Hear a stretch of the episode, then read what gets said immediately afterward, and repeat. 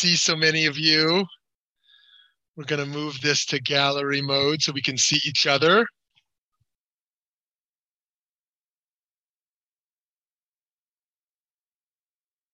There we go.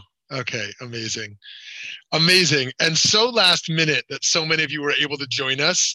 And some of you even joined us for a class 2 hours ago. So you're joining us. I see Cheryl, I see Craig, I see Cody, a bunch of you who are back with us, which is amazing. So thank you for that. And this is the first time we're doing this. So we're excited to do this for our dear friends, our dear members who in our constantly evolving models for growth and sustainability are experimenting and are really so grateful to you all that you're a part of our consistency team of showing up to learn with us and showing up to keep us going and going strong. So thank you for that, all of you. And I also want to thank Jenny Pratt, new to our team, and AJ for your work to pull this together today as well. And really each of you who's here also, let's see who's here from our board. So far, David Lieberman, our board chair. Thank you for everything you do, David, and all of you. So thank you. And I see my amazing mother's on here as well. So it's always great to see her too. So thank you all. Thank you all. So let's start with a song we all know, and in particular for this time, this Thanksgiving week, to recognize the good of sitting together. We're not sitting together in the same room as we wish we were, but the good of how it is to see each other and to be together today. So please join me.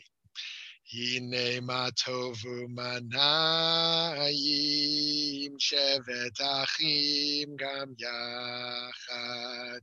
Hine ma tovu manayim, shevet achim gam yachad. Hine ma tovu, shevet achim gam yachad. Hine ma tohu shevet achim gam yachad. So friends, I want to invite you to share how does Thanksgiving look or feel different to you this year? Feel free to put that in the chat. Feel free to share that out loud. If your screen is off and it's easy for you to put it on, it's always great to see more faces, but no pressure if you need to be on off. Can anyone share with us how does Thanksgiving? I mean, we're in a whole different world right now. How do things look or feel different to you this year? Well, it's not Thanksgiving. This is the first year we're not going to be with family and or friends. Yeah. And so we probably won't even have turkey because yeah. Toby is not a fan of white meat turkey. It's only dark meat. So I don't know. Doesn't it all feel like the Thanksgivings we know from the past? Yeah. So just to start by just holding that loss. For some people, that might feel like a tiny little loss, a little bump. For others, it might feel massive, like the traditions, the unity, the coming together, the feelings, the taste, the smells. It's really not normal. Is this Abby and Toby? Is this your first time ever? Yeah. Is it first time ever not having? Yeah. Right. Okay. We are Zooming with our children. Yeah, Zooming. We're having a 5 time zone Zoom. Yep. Without passing any judgment on anyone, I saw in the news today that the Sky Harbor Airport is just bursting with people, bursting and bursting. So I was surprised to see that, but I'm glad you're being safe at home. Okay, I see Cheryl Hammerman on the side there. We're usually in San Francisco with our daughter and family. We'll be doing a Zoom Thanksgiving with all our kids, just like we did on Pesach. Okay, thank you, Cheryl. Yeah. Oh, there's Naomi on the side also. Which Naomi is this? We will be doing Thanksgiving apart as a family to socially distance, but we'll be swapping dishes. Okay, great. Oh, and there's Jenny. If we were meeting in person, we'd be serving warm cider and goodies. Oh, Naomi Garnies, thank you. Okay, great. Oh, Stu, thanks for sharing your commentary on the blog. Okay, good. So folks will continue to share. And what I wanted to think about a little bit today, and I hope you'll pause, you'll You'll ask questions, you'll share thoughts, you'll agree or disagree. Really, feel free to jump in. I want to think a little bit about this idea of gratitude together. Which one might argue, I mean, of course, with every holiday, the main thing is the family, the community, the togetherness. But then the second question is always, what is this all about? What is Passover all about anyways? What is Thanksgiving all about? And we'd be hard pressed not to include in the top three themes this idea of pausing to fill ourselves with gratitude. And gratitude, of course, is something very complicated, like all virtues. So let's start with our first slide here. We have some slides. We will see each other more, but I want to use some jump-off ideas here. Okay. Here we go. The science of gratitude. Psychologists identify three types of gratitude. Gratitude as an affective trait. That's to say one's overall tendency to have a grateful disposition. It's an affective trait. The second is a mood, daily fluctuations and overall gratitude, right? It's gratitude because it's an attitude, right? It's a mood that one is in and out of. And then there's an emotion, a more temporary feeling of gratitude that one may feel after receiving a gift or a favor from someone. So just to reiterate those, one is kind of a fleeting mood and attitude. One is an affective trait. It's kind of one's personality. It's your disposition naturally. And the third is one in response to an external stimuli. Right? And we can all relate to all three of those elements of ourselves. We all have parts of our personality which are naturally grateful, content, and parts of our personality which are naturally grumpy or discontent. And then there's the moods. Some of us are what we call very moody. We're very fluctuating in our disposition, in our attitude, that is. Some of us are more rock solid. As I get older, I tend to be a little bit more solid, but my disposition is still to be more of a fluctuating type. And then the third is in response to the external stimuli, which, having young children, it's interesting to look at how dominant that one is. It's like literally within 3 seconds, our child can be laughing hysterically and then crying and then laughing hysterically again, all within the same 3 seconds, based on what's given or taken. Now, in addition to those three types, the affective, the mood, and the emotion from external stimuli, I would add the cognitive piece. When we engage in Jewish learning, we typically most commonly talk about this cognitive piece, which is ideas-based. I'm someone who definitely believes in holistic self, the spirit, the mind, the body, all of that. And so I do think the cognitive piece is an influential bit, but not all of it. It's not enough to just remind ourselves of the good, right? It has to be felt. It has to be experienced. As we say in Musar, the longest path in the world is the path from the head to the heart. So we can know something. We can know we have good in our life, but if it hasn't been moved into the heart, we may not actually feel that.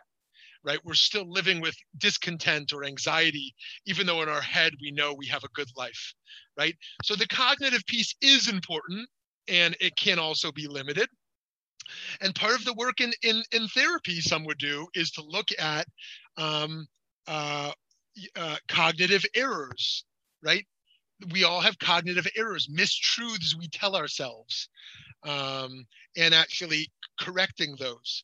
But then in addition to the emotional side and the cognitive side, there's also the spiritual piece. The spiritual piece that on a higher elevated consciousness, experiencing our interconnectivity. Okay, we'll come back to that idea. Let's go to our next slide, our 5 kinds of gratitude. Number 1, this is the easiest kind, grateful for something. This is normally how we talk about it. I'm so grateful for my house. I'm so grateful for my life partner. I'm so grateful for my new car, right? I'm grateful for something. There's an object to the subject's gratitude. The second is for not something, right?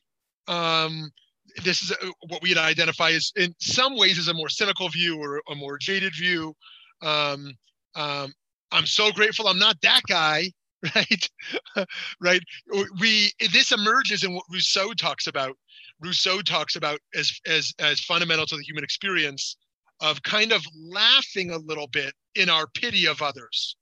We laugh a little bit because there's something joyful about seeing someone else suffer, he argues, in the human experience, because on some level, deep level for some people or surface level for others, we realize that's not us, right?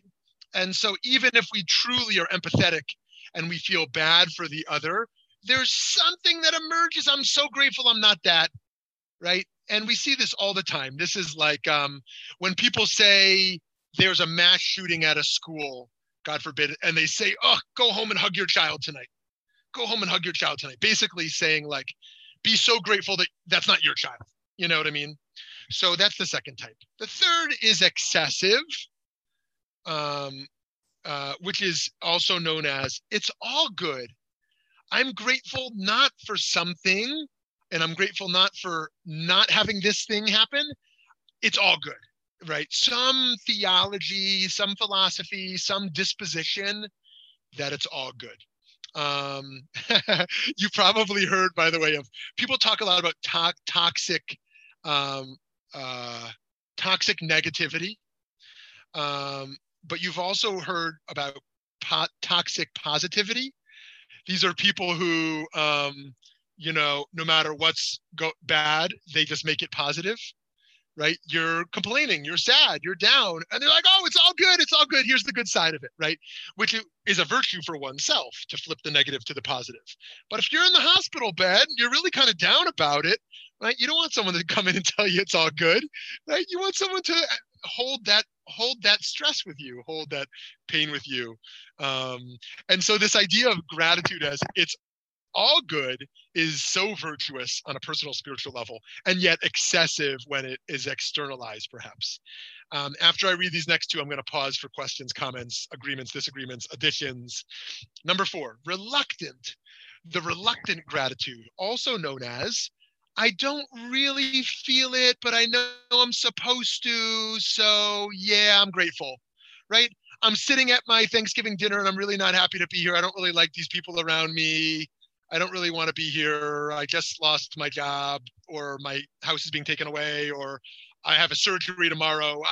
I'm really not in a good place, but you know what? Objectively, I should be happy. So I'm going to say something about gratitude, right? So that's kind of like, I guess you could call that a false gratitude on an emotional level, but on a cognitive level, at least we're recognizing something. And then number five is for no thing, for no thing. It's not connected to anything. It's just an overall immersion. Now, this is different than number three. It's actually the opposite of number three. And I mean, not the opposite, but maybe a mirror image, you can say.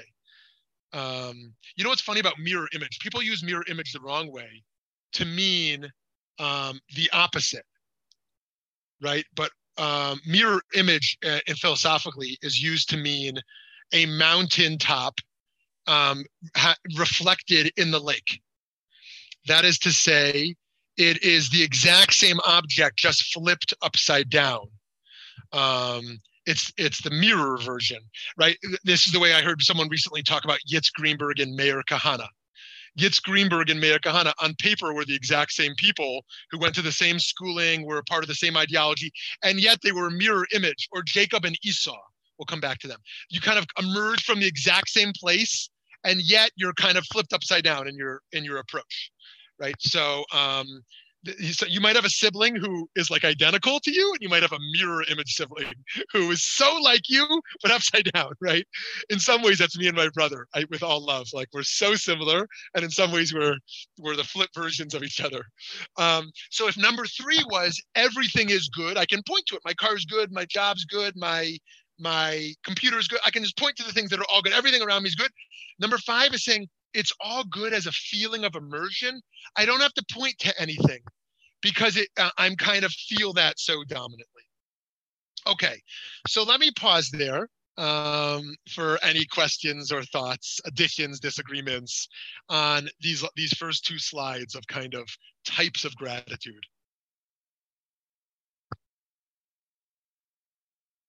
Anybody want to add anything there? Okay. Great. feel free to jump in at any other point. Don't forget to unmute yourself if you do that, or to chat in the side. And I also just want to say that I do believe human emotions are complicated. And that is to say that the positive is interwoven with the negative, right?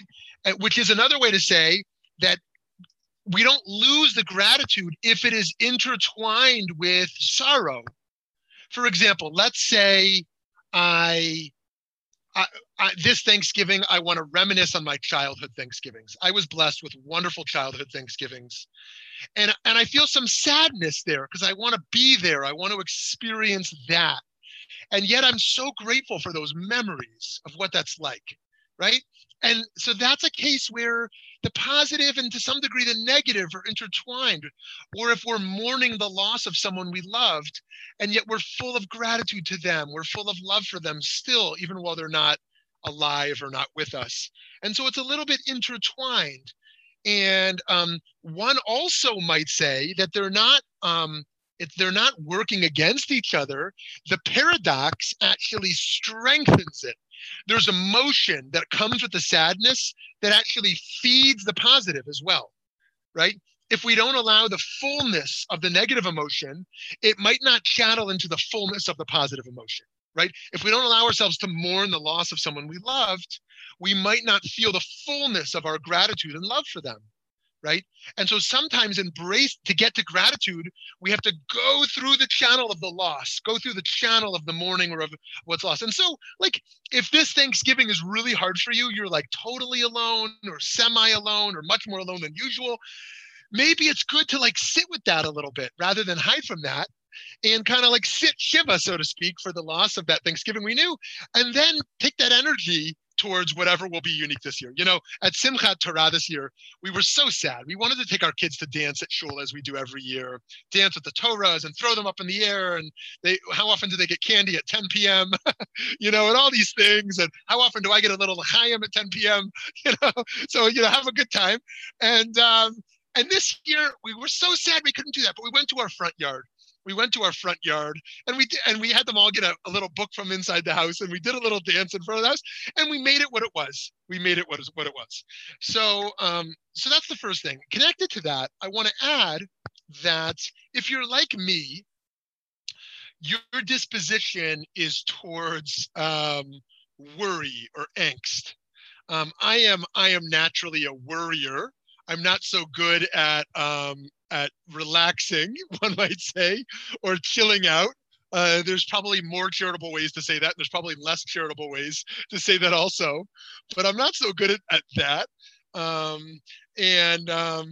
Whereas I talk about mirror image, my brother seems to have a great time just, you know, going to have a good time and relaxing. In any case, part of that is dispositional personality, and part of it is philosophical. I live with philosophical existential angst. Angst of the universe, angst of the world, of the political situation in the world, of the economic future, of what will be with the Jewish people, of climate change. You know, my children, are they okay? Will they be okay? I'm a worrier. I live with the angst. It's also what we call yira, in yira, that the midah, the attribute of yira, of awe, living with awe in a sense of smallness amidst the greatness, a sense of wonder in a way that fills me with questioning. And that questioning is exciting, but that questioning is also filled with, tension is too strong of a word, but yearning. So there's never exactly a completeness or a wholeness. And for me, if you're like me, and I'm sorry if I'm not speaking to you at all right now, if you're kind of an eat, drink, and be merry, like you're just attuned, I wish I could be in that place. The goal is not to remove, the goal is not to remove this yira or this angst, but rather, how do we cultivate a sense of sufficiency alongside the angst? Okay, now let me provide 5 models of what I mean by sufficiency. The first I want to suggest is imperfection. I am sufficient because I'm imperfect. And because we're all imperfect, and that's okay. We're all broken. We all have estranged relationships. We all have problems. I have my own vices. And because of my imperfection, I am sufficient because that's the human condition. It is the human condition. It is human nature. It is the reality of the world to live with imperfection. The second type of insufficiency is that we are perfect. We are perfect, right?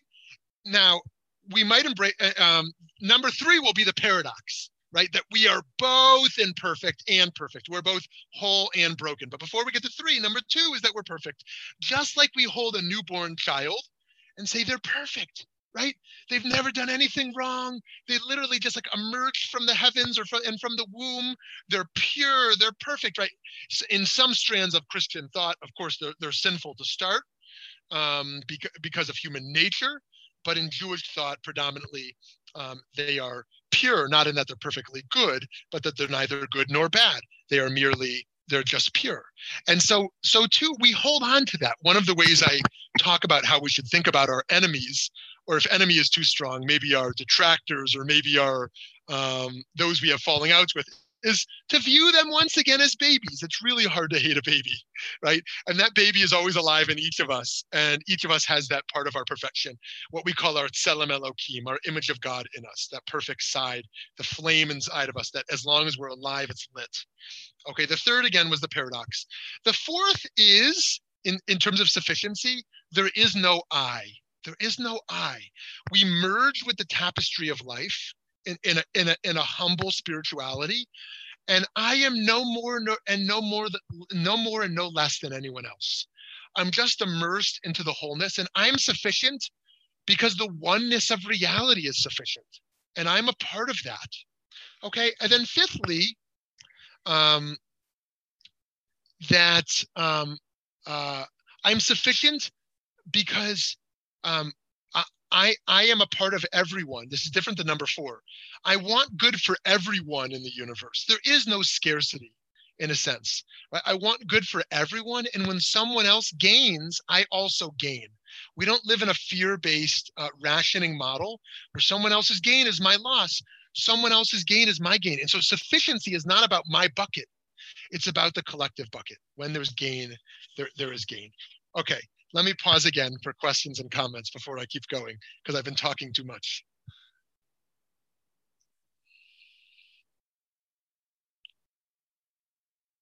Okay, I will continue to invite you in, but there's no pressure yet. Okay, so as you know, the Hebrew phrase for gratitude is hakarat hatov.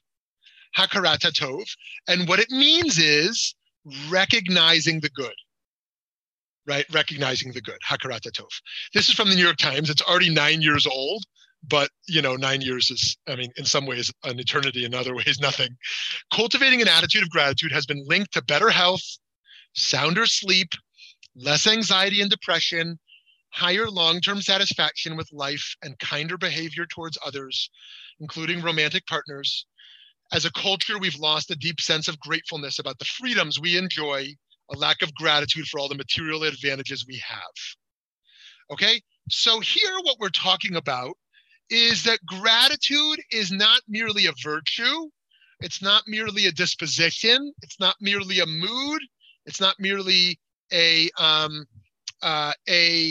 theme to discuss. It is actually a mental health issue. Not only a mental health issue, it is a family need. For our family well-being to have this. We can also say it's a national need, right? Some of us may have at different times in American history said, I really am not proud at this moment to be American. Our country has been destroyed. The integrity of this nation has been jeopardized. You might think of a time, I'm not gonna point to any specific moments, but you might think of a time where you felt that democracy was at risk, or the integrity of the country was called into question in some ways, whatever the case is, the judicial part, the legislative, the executive, right? And we might have actually fallen into the trap of saying, it is bad to be American, or this is a bad country, as opposed to continuing to focus, in addition to naming those problems, focus on the rights, the liberties, the great things we have here. We may have had the same things. There are times when ending a relationship or having a, or moving towards a divorce just makes total sense And there's other times it emerges because we forget to see the good that is there in a relationship. We're focused on the thing that is, in fact, so problematic. It's the grass is always greener. Leaving a job or moving out of a home, that discontent that emerges. And so we want to return to that bigger picture. Okay, now let's go to the Torah. Let's go to the Torah now. Genesis 1:4. God is our model. God is our model. And God saw the light that it was good, and God separated between the light and between the darkness. So we see here not only that the good is seen, but the good is acknowledged in creation. Halachta bedrachav imitatio Dei. That is to say, emulating the divine. When we see something, we should learn to see the good. We should not only see it, but recognize it and name it and speak of it, right? Hakarat hatov. That gratitude is cognitive, it is affective, it is spiritual, but it's also behavioral and relational, and it is speech related, that we speak of it, we name it. Okay? Now, when is the first time humans do this? Unfortunately, it took 29 chapters for human gratitude. Genesis 29. And Leah conceived again and bore a son, and she said, this time I will thank the Lord. Therefore, she named him Yehuda, and then she stopped bearing. Of course, why is the name Yehuda significant? Yehuda, it means thanks. It comes from Todah or Hoda'ah, appreciation or thanks. She names her son Judah, Yehuda, out of gratitude, right? Leah is the first person in the Bible to thank God. To thank God. Right? So God does it right away, sees the good, and it takes us 29 chapters to get there. Yes, Michael. Yeah, please go ahead. Well, a minute ago, we quoted that God saw the light and said it was good. Yep. Then he separated the light from the dark. Is that also meaning he separated good from evil? Or was that a concept that didn't come to the apple? Ah, beautiful, beautiful. So as you know, those who like to think about science and religion, in which we're going to launch a whole science and religion series this year, who want to, there are those who just like evolution, they don't like creationism. There's those who like creationism, they don't like evolution. But those who like to think about the relationship between creation and science ask the question, how could light and dark be created before the day when the sun was created? It makes no sense to have physical light without a sun. So clearly they're talking about a spiritual or metaphorical or an ethical notion here, not a physical type of light and darkness because of that order of the days. And so you're right. I think you're right, Michael, that the main interpretation there is that God is the creator of evil. That is to say that Judaism does not deny the reality of evil as some spiritual traditions do, to say, oh, evil's not real, you don't see the big picture, or everything that's actually bad is good. Actually, there is evil, and God is the creator of that evil, and that creates difficult problems for benevolence. It makes omnipotence and omniscience in some ways possible ways more manageable, but benevolence it makes more difficult. This is the idea of the Satan or the Satan, the satanic forces. So you're right. So God sees it's good. And then, yeah, so that's a good question, which I'm not going to answer. I'm going to leave open because I think it's such an interesting question. Why does it mean that right after the first time God sees something as good, God then creates evil? God sees the light is good, and God separates the light and the darkness. Can't be just good. I see it's good, and then there's a bifurcation. Okay? Okay. Good. Let's keep going. Source number 3, Brachot 7b from the Talmud here. Rabbi Yochanan said in the name of Rabbi Shimon Bar Yochai, from the day that God created the world, no person came to thank God until Leah came and thanked God. As it is written, this time I'll thank God. So that was just the Talmudic source that backed up what we already knew from Genesis just now. Now, here's the most famous source, I think, on gratitude in the Jewish tradition. Pirkei Avot. Ezehu Ashir Hasameach B'chelko. Who is rich? One is who is content with their own lot. That is to say, the rich one, I just saw this morning on my phone as if I needed to know this. I got a news alert.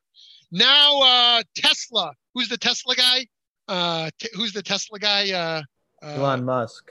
Elon Musk is now the second billionaire. He just passed Bill Gates. Oh, it's a breaking news alert that I needed to know as I'm about to take a shower. Like, how would I take a shower without knowing who was the second billionaire instead of the third billionaire? You know, it's, so you might say, like, I'm rich if I pass that guy. Then I'm really rich. Apparently, the top 10 billionaires also feel impoverished that they're not higher on the list. They feel, oh, like if I was only above that guy, I don't really like that guy. You know what I mean?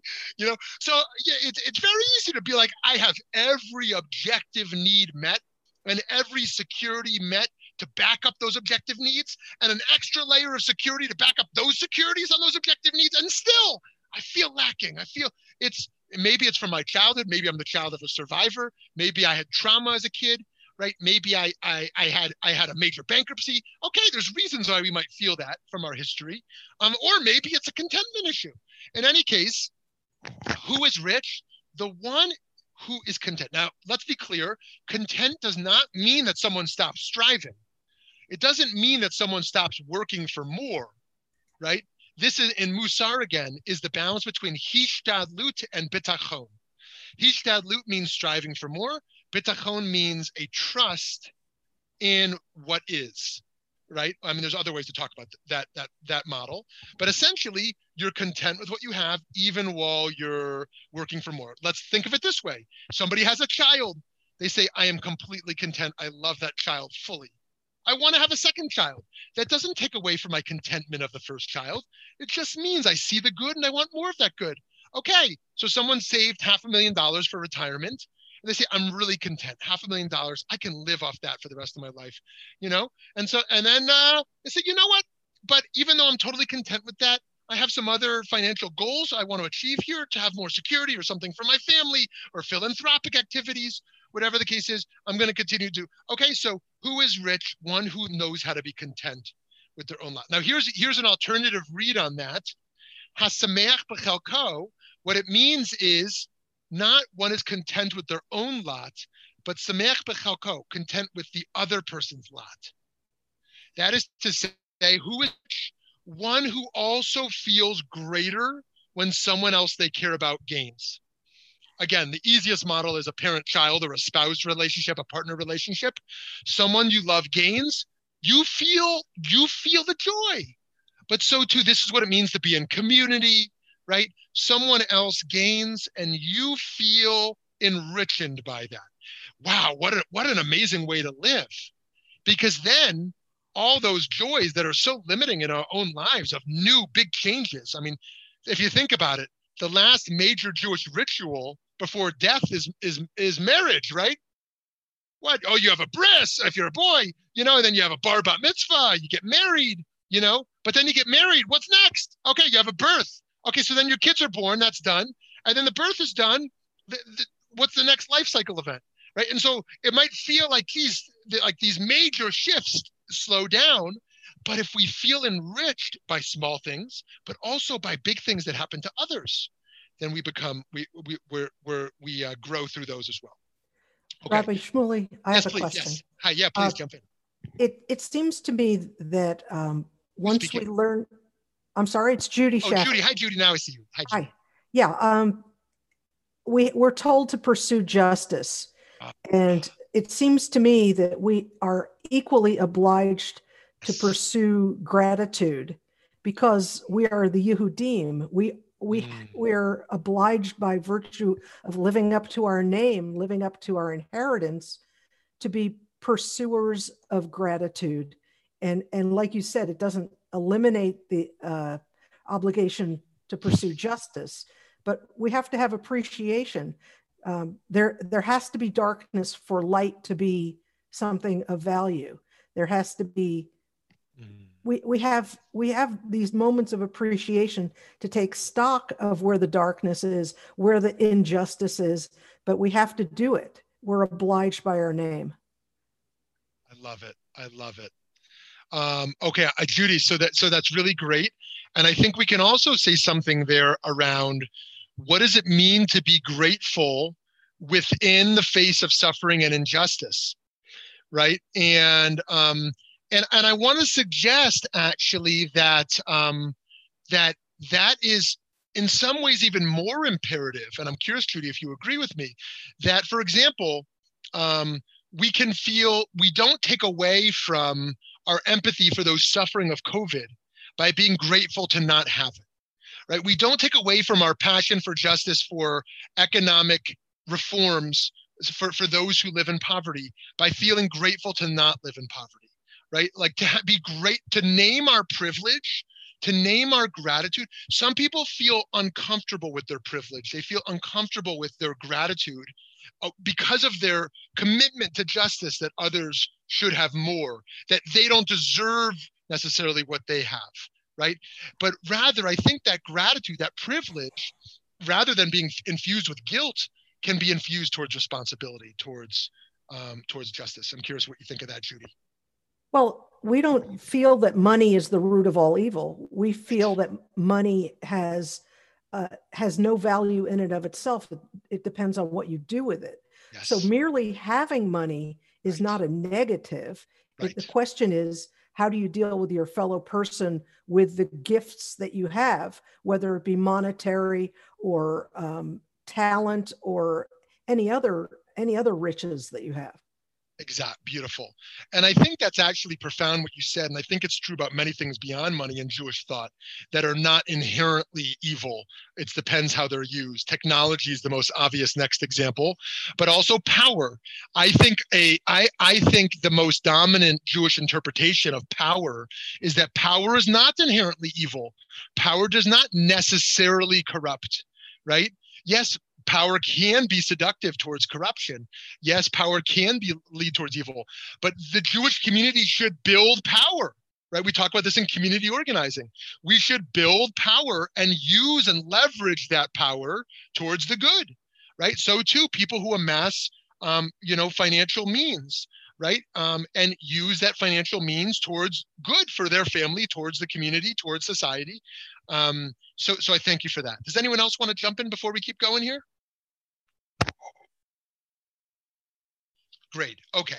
So we're going to skip over this next source, but essentially in the interest of time, in Brachot 58a, Ben Zoma, also the author of this last source, says, what does a good guest say? He talks about what does it mean to be an appreciative guest?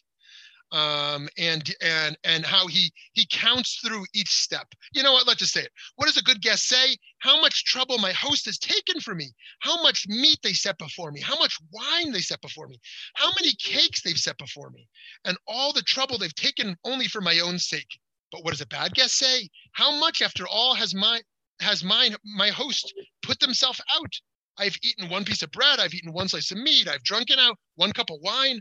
All the trouble which my host has taken was only for the sake of his wife and his children. What does the scripture say of a good guest? Remember that thou magnify his works, whereof men have sung, but of a bad guest it's written, men do therefore fear him. So here's another case that what it means to express hakarat tov is to see the little things, right? To name the little things. Don't just say, thank you for having me over. But wow, that tasted really good, right? Or this was really delightful conversation, right? To name the little things, to say, not happy Mother's Day, you're a good mom, but I want to say thank you for this. I want to thank you for that. Or as a life partner, to really point to those things. I'm thinking about that this week because we had parent-teacher conferences this week. I had VBM classes, so I couldn't join, but my wife took a full report. And the teachers who named little things our kids did. It wasn't, oh, they're a good student. Ah, they're working hard. They're progressing. Here's something he did. Here's something she said, right? And I think that's a way to have someone else feel appreciated, how we communicate those little things. By the way, it's worth acknowledging that some of the Rishonim, some of the medieval rabbis, in particular Bachya ibn Pakuda of the 11th century, says that the path towards accepting God, whatever we understand God to be, whatever we understand accepting to mean, right? Secular society, not secular, American society talks about belief in God more than Jews talk about that, right? But whatever the relationship is to divinity, they root that in gratitude. They say gratitude is the first religious principle. Why? because we don't need to prove an existence. There's no mathematical equation. There's no scientific proof for God. What is the path towards God? They say, as a religious person, I am grateful and I need an address to express that gratitude. I need an address to express my gratitude. I asked my daughter this morning, I said, you know, I'm going to talk with some folks today about gratitude. You know, how do you understand why we should be grateful? She said, I have all these things that keep me alive. And why? What did I do to deserve those things? You know, and where did those come from? Right? And just acknowledging these things and to say, you know, I'm alive. You know, one of my friends, I like to quote at the bottom of his email, it says, if you don't feel grateful at this moment, check your pulse. Check your pulse. So at the very starting point, we can feel our pulse in the moment and feel that. And then we want an address. So some of you might have a very clear conception of God and how you talk to that God. Some of you may be more agnostic and unclear how to communicate that. And some of you may have some complicated theology of kind of what divinity may or may not be.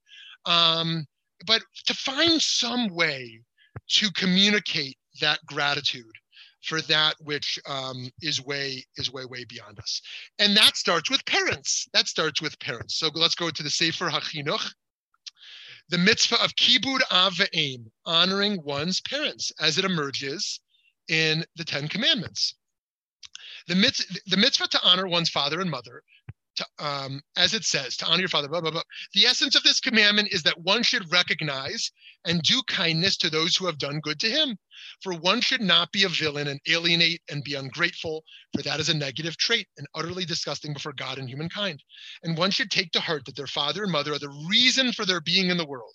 So they deserve to do them all the honor and all the good they could, because they brought him into the world and also exerted themselves many times for them in the childhood.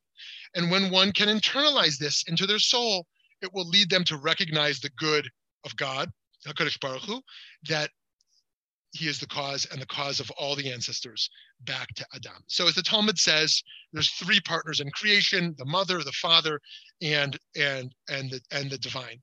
And we want an address. And here he extends this notion of gratitude beyond the parents, that honoring mother and father extends beyond, that anywhere we have been nourished or nurtured is where we have a debt of gratitude. And so what does it mean to pay that debt? How do you pay for? Sometimes we talk about paying it forward. How do you go back and thank a teacher who did something for you, or a friend who did something for you? How do we pay that forward?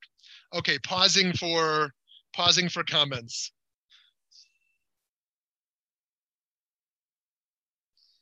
Great. Okay, we're almost through. Yes, please. Yes. Rabbi Artson talks about process theology, and one of the teachings of process theology is that the way things are right now is, well, there's no choice in it. You have to accept it. I mean, you don't have to accept it, but it's, things are the way they are for whatever reason. And we can take whatever attitude we want, I guess, about it. It gets back to, you know, who is rich, one who is content with his lot. The current situation we're in just is what it is.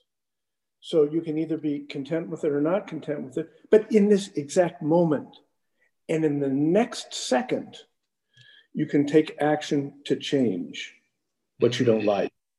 So it's a matter of accepting, and maybe by implication, having gratitude for this exact second, because we have no other choice in the way this exact second is playing out.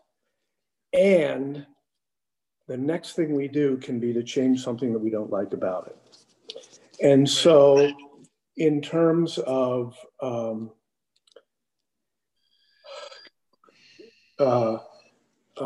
just gratitude, paying it forward, sort of the you know, the radical gratitude or the radical acceptance of what we have, and living in that for just this moment, because in the next moment we can do something to change it. And being able to keep both of those thoughts in our mind at the same time can be a challenge. Amazing. That's very powerful, David.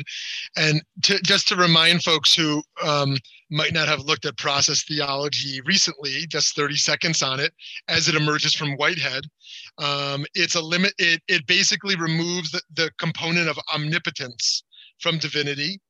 And someone like Rabbi Artson of the conservative movement in LA wants omnipotence predominantly or partially in response to the problem of theodicy, of suffering, right?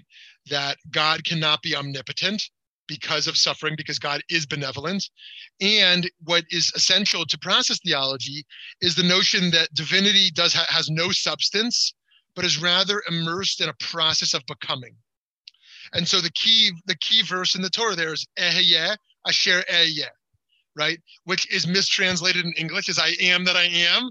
But of course, Jewishly means I will be what I will be, right? I will be that I will be, which is to say God is not contained, but is evolving and changing. And this is a very different approach than what we would often talk about in theology, something like karma. I do good because good will come back to me, or divine justice, right? There is no omnipotence. There is no force as such. And so, as David suggested, we're going to need some alternative ways to think about the value and imperative of gratitude and of paying it forward in the moment. So thank you for that. Okay, let's say some Heschel. Let's say Heschel quickly. I know we're moving towards our end of time, and I want to hear more voices too. To pray is to take notice of the wonder, to regain a sense of the mystery that animates all beings, the divine margin in all attainments. Prayer is our humble answer to the inconceivable surprise of living. It is gratefulness that makes the soul great. So here it's interesting because Heschel oftentimes says that, that the question is much more religious than any answer, that the question is the starting point of spirituality and of religion. But here he says, prayer is our humble answer, our response to the inconceivable surprise of living. And that wonder itself can fill us with that gratitude, which he says is the essence of the soul. Now it says in Vayikra Rabbah, Leviticus Rabbah here, in the time to come, all prayers will cease, but the prayer of thanksgiving will not cease. That's actually very interesting because they're talking about the return of sacrifices and the prayers. Oh, actually, David, you should make note of this. Because there is an idea that we've gone back and forth talking about that there is a progression. First, Judaism had as divine worship. Well, first, the ancient world had human sacrifice. You serve God by sacrificing humans. Why is the Akedah, the binding of Isaac, a so-called progressive story? Because it is progress from a human sacrifice to animal sacrifice. God says, get as close as you can to killing your son. We're going to stop you. And to make clear to the world, we never serve God by killing humans. Kill an animal instead. And then we progress from animal sacrifice when the second temple is destroyed into tefillah, into prayer. Prayer is the next iteration of how to serve God after animal sacrifice. Now there's a hint in the Rambam, a complicated hidden hint, that we will one day move from words of prayer, words of praise, into silent worship of God, a higher elevated spiritual consciousness that one is immersed in, that is wordless. And this source says prayers will cease, but the prayer of thanksgiving, whatever that means, right, some form of gratitude will never cease, because you always have to be able to articulate that. So what are the three forms of prayer traditionally? Praise, requests, and thanks. Right? That's the Amidah. The first three prayers of the Amidah are praising God. You're great. I'm just acknowledging greatness. The next 13 are requests. We want good health. We want our parnasa, our financial well-being. We want justice. We want all these things in the world, God, right? And then the last three are thanks. Okay, now before I leave, I'm just going to say thank you. Right? So the requests are going to be gone. The praise is going to be gone. But the thanks won't. Okay, lastly here from Brachot, for a miracle wrought for many people, it is the duty of everyone to say a bracha. For a miracle wrought for one person, one alone is required to say a blessing. All right, so here we have the idea of blessings on the miraculous. Now here I want to suggest, and then I'll move to this last bit here. And you may have heard me say this before, so I apologize. But the best tool that Judaism has for spirituality, ready for it? Spirituality, okay, nothing against synagogue, nothing against prayer, nothing against yoga, all these other things, right? The best is the bracha, the bracha. What is the blessing?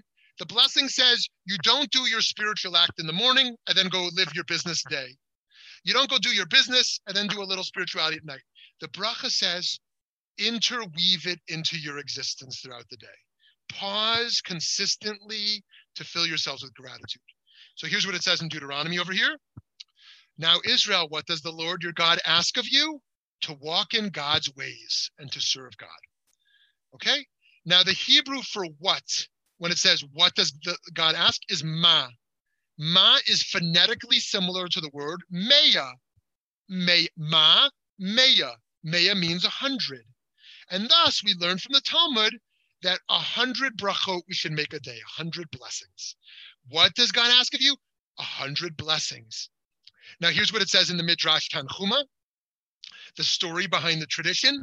During the reign of King David, there was a terrible plague that took the lives of exactly 100 people a day. Geez, we look at our plagues today. 1,500 a day. I mean, horrible, horrible things. 100 a day. The rabbis sat at the time, perceived the plague's cause to be spiritual, and they instituted the practice of reciting 100 blessings per day. The plague immediately stopped. Okay, so there we see the blessing as a response to evil. Now, I suspect few of us here believe in the power of prayer as such. I certainly don't. I don't think of prayer as magic, that you pray for something and evil stops. I don't believe in that. I do believe that there's a mysterious dimension to prayer, that who knows how it works. You pray for the sick. Maybe it works, you don't know, but I definitely don't think it's magic. You say a prayer and it happens. My son does think that. You'll forgive me if you've heard this story before, but I'll tell you why my son thinks that. I have a son named Lev, and he is now 6. And when Lev was 3, he heard me praying in the house, and I was praying very loudly so that he could hear me praying. And he thought it was great. He thought I was praying to a channel going above me, there was like a light above me I was praying into. So he leans in, and I'm saying, God, please give us health and give us strength and help us be happy. And he leans in next to me, 3 years old, and he says, and a Batmobile, and a Batmobile. So I did what every modern person does when something happens in your life. I posted it on Facebook. I said, you won't believe this. I was praying and my son said he wants a Batmobile. And so the very next day, the biggest box you've ever seen arrives at the front door, the biggest box. And now the biggest Batmobile you can ever imagine arrives at the front door. And there's a note on the box that says, God hears all prayers. And so my wife's best friend bought the biggest Batmobile. It turns out someone stole it from our front yard. Someone ended up stealing it from our front yard. Nonetheless, for a long time, if you saw a really happy little boy riding through the neighborhood in a huge Batmobile, you knew it was Lev Yanklewicz. And beautiful story, right? Now he loves prayer. The problem is now we have a theological problem in our home. Our son loves prayer a little bit too much all of a sudden. And he keeps saying, when are we going to do some more of that? When are we going to do some more of that praying stuff, right? Because there's some things I could use over here. So anyways, so he has a different idea of tefillah, of prayer, than I do currently. In any case, this is the power. This is the power of the bracha. Okay, I want to share one last thing before I open it up for some more comments and questions. This comes from the Torah portion next week, and this Torah changed my life. So I want to change this. It is the word katonti. Oh, okay. Actually, yeah. If you go back, I'm a little off script right now. I just thought of this before we jumped on. Parshat Vayishlach next week is when Jacob is preparing for his brother Esau to arrive. Remember this? He's terrified. Esau is about to arrive. Is he going to kill him? What's he going to do? And he does all these different things. He sends gifts, he prays, he doesn't know what to do. And here's what he says in Hebrew, katonti, from katan, small. Katonti, I am small, katonti. Katonti from all the acts of loving kindness and truth that you, God, have done with your servant. So what does he mean by this word katonti when he's expressing gratitude to God? Is Jacob saying he's unworthy of the goodness that he's received? Is he saying he's diminished by it? He's made smaller by all that he has? Is he saying that he's not worthy, as it says in one midrash? Or in another midrash, he's saying, I am worthy? Right? What does this mean? And I want to suggest that we do deserve the goodness in our lives. We do deserve the kindness. We should not have guilt. But I want to read katonti not as I have been made smaller in the net as a result of these gifts, but that the kindness you have given me, God, has made me realize how small I am without it, how small I am without you. Katonti, without this, I am small. My gratitude is such that I realized what I would be without you, God, or without you, my loved one, or without this thing that I have, right? I would be smaller. Not that I am diminished in my gratitude, but how I would be smaller without that, katonti. And so this is a case where actually thinking about meditating on what it would be like to have a life without certain things. And thankfully, now I'm ready for that next one, is this is the most powerful blessing of all. I continue to believe that many of us recite upon waking up. Right, thanking God upon waking up, or however we express that we've been given life once again, that our soul has been restored to us. Whatever our sense of divinity is, to say, wow, I'm actually not necessarily deserving, one might say, of being given life once again, given that so many people are dying in the world. Or another way to say it is that I am deserving of life. I am worthy of life. I am worthy of my breath. I'm worthy of my health. I deserve this. Because I am created in the image of God. I deserve this. I shouldn't feel guilty at all. But katonti, I know what it would be like to not have this. And so I fill myself with gratitude, knowing how small I would be without you, without this. Is that our last slide? Thank you. These are just some history of Thanksgiving. We can skip over that. George Washington and history, it's all things you can find. The proclamations of Thanksgiving, we'll skip over that in interest of time. I think that was the last. Good. So let's open it up for some closing thoughts and questions. The last thing I just want to say is katonti to everyone here.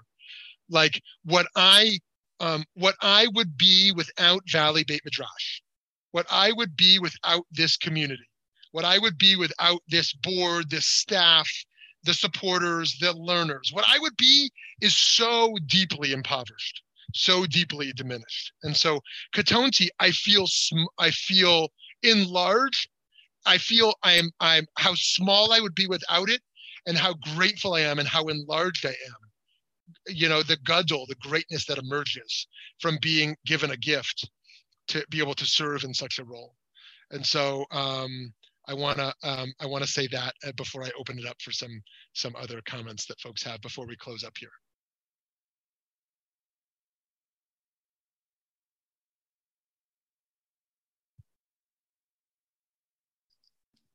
If there is anyone, don't be shy. We would also be diminished without you. So we're grateful for you. Thank you, Cheryl. Thank you. An add-on I'd say about being grateful is we need to consciously, like we remember prayer, remember to be grateful. Yeah.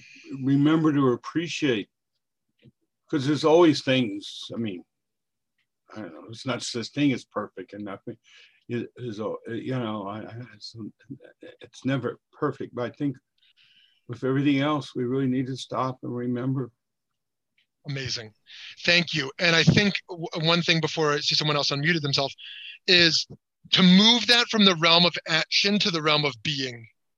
That is to say that we don't have to work to remember, but we build into our being on a deeper level such that it emanates. right? That level of gratitude. That goes back to moving it from a mood or from the cognitive realm into the affective, into the disposition, so that we actually truly feel it naturally. We wake up just feeling it, right? And it's amazing. Unfortunately, we have to have a loss sometimes to realize it. Like when I get into a hot shower, because I lived in Africa for 2 months in a village where I took cold bucket baths, like I feel the blessing of the hot shower in a way I wouldn't if I hadn't had it. And that's true. That's true for so many other things in our lives. But yes, Abby, I think you unmuted over there. Yeah, I heard a very apropos TED talk this morning. A woman was sitting at her kitchen table, and I don't remember the circumstance, but she said, you know, she really loves her cup of coffee, and she wants to thank everyone that produced that cup of coffee for her. And she started thanking people at the kitchen table. And her child said, you know, what you're doing isn't right. You should be personally thanking them. And she thought about that, and she said, he's right. And she started doing that. And so when the next morning she went to get her Starbucks, she thanked the preparer, barista, and she thanked her very much because she loved the coffee, and she loved the idea that this person was preparing it for her. And then she thought, or her child said, you should be thanking everyone involved in this. And so she thought about thanking the farms where the coffee beans were grown, and the workers on the farms that picked those beans, and the truckers that drove them on the highways, and the people that prepared the highways. And it literally cost her a fortune, and she did it.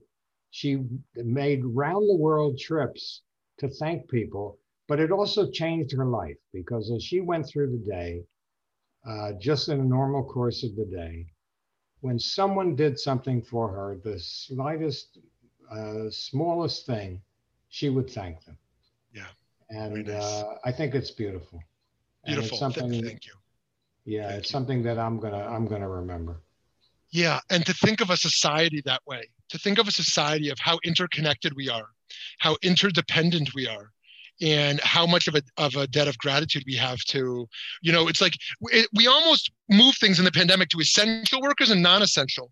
And in some ways that's really helpful in terms of containing a pandemic, but in another sense, right, everyone is essential in the system, right, of how we need each other. And to see those layers of who enables what, you're right, Abby, it goes so deep. It goes so deep. One story about a coffee barista who changed my life. I always rushed in and out. Literally, I mean, I was on the phone. I'm talking to someone while I'm ordering it. I'm rushing in and out of the shop. I'm like spilling the coffee all over myself. I'm going so fast. And she said, you got to stop and smell the coffee. And she gave me a coffee bean. I said, will you do me a favor? Every time I come in here to buy a coffee, will you give me a bean? And for about 3 years, every time I came in, she gave me a bean. And that was a reminder for me to slow down and move a little slower that day. So her in particular, I'm grateful to. But now I don't know where she is now. That location closed. So now I don't slow down enough. So someone else send me a bean. Okay, is there one more person here?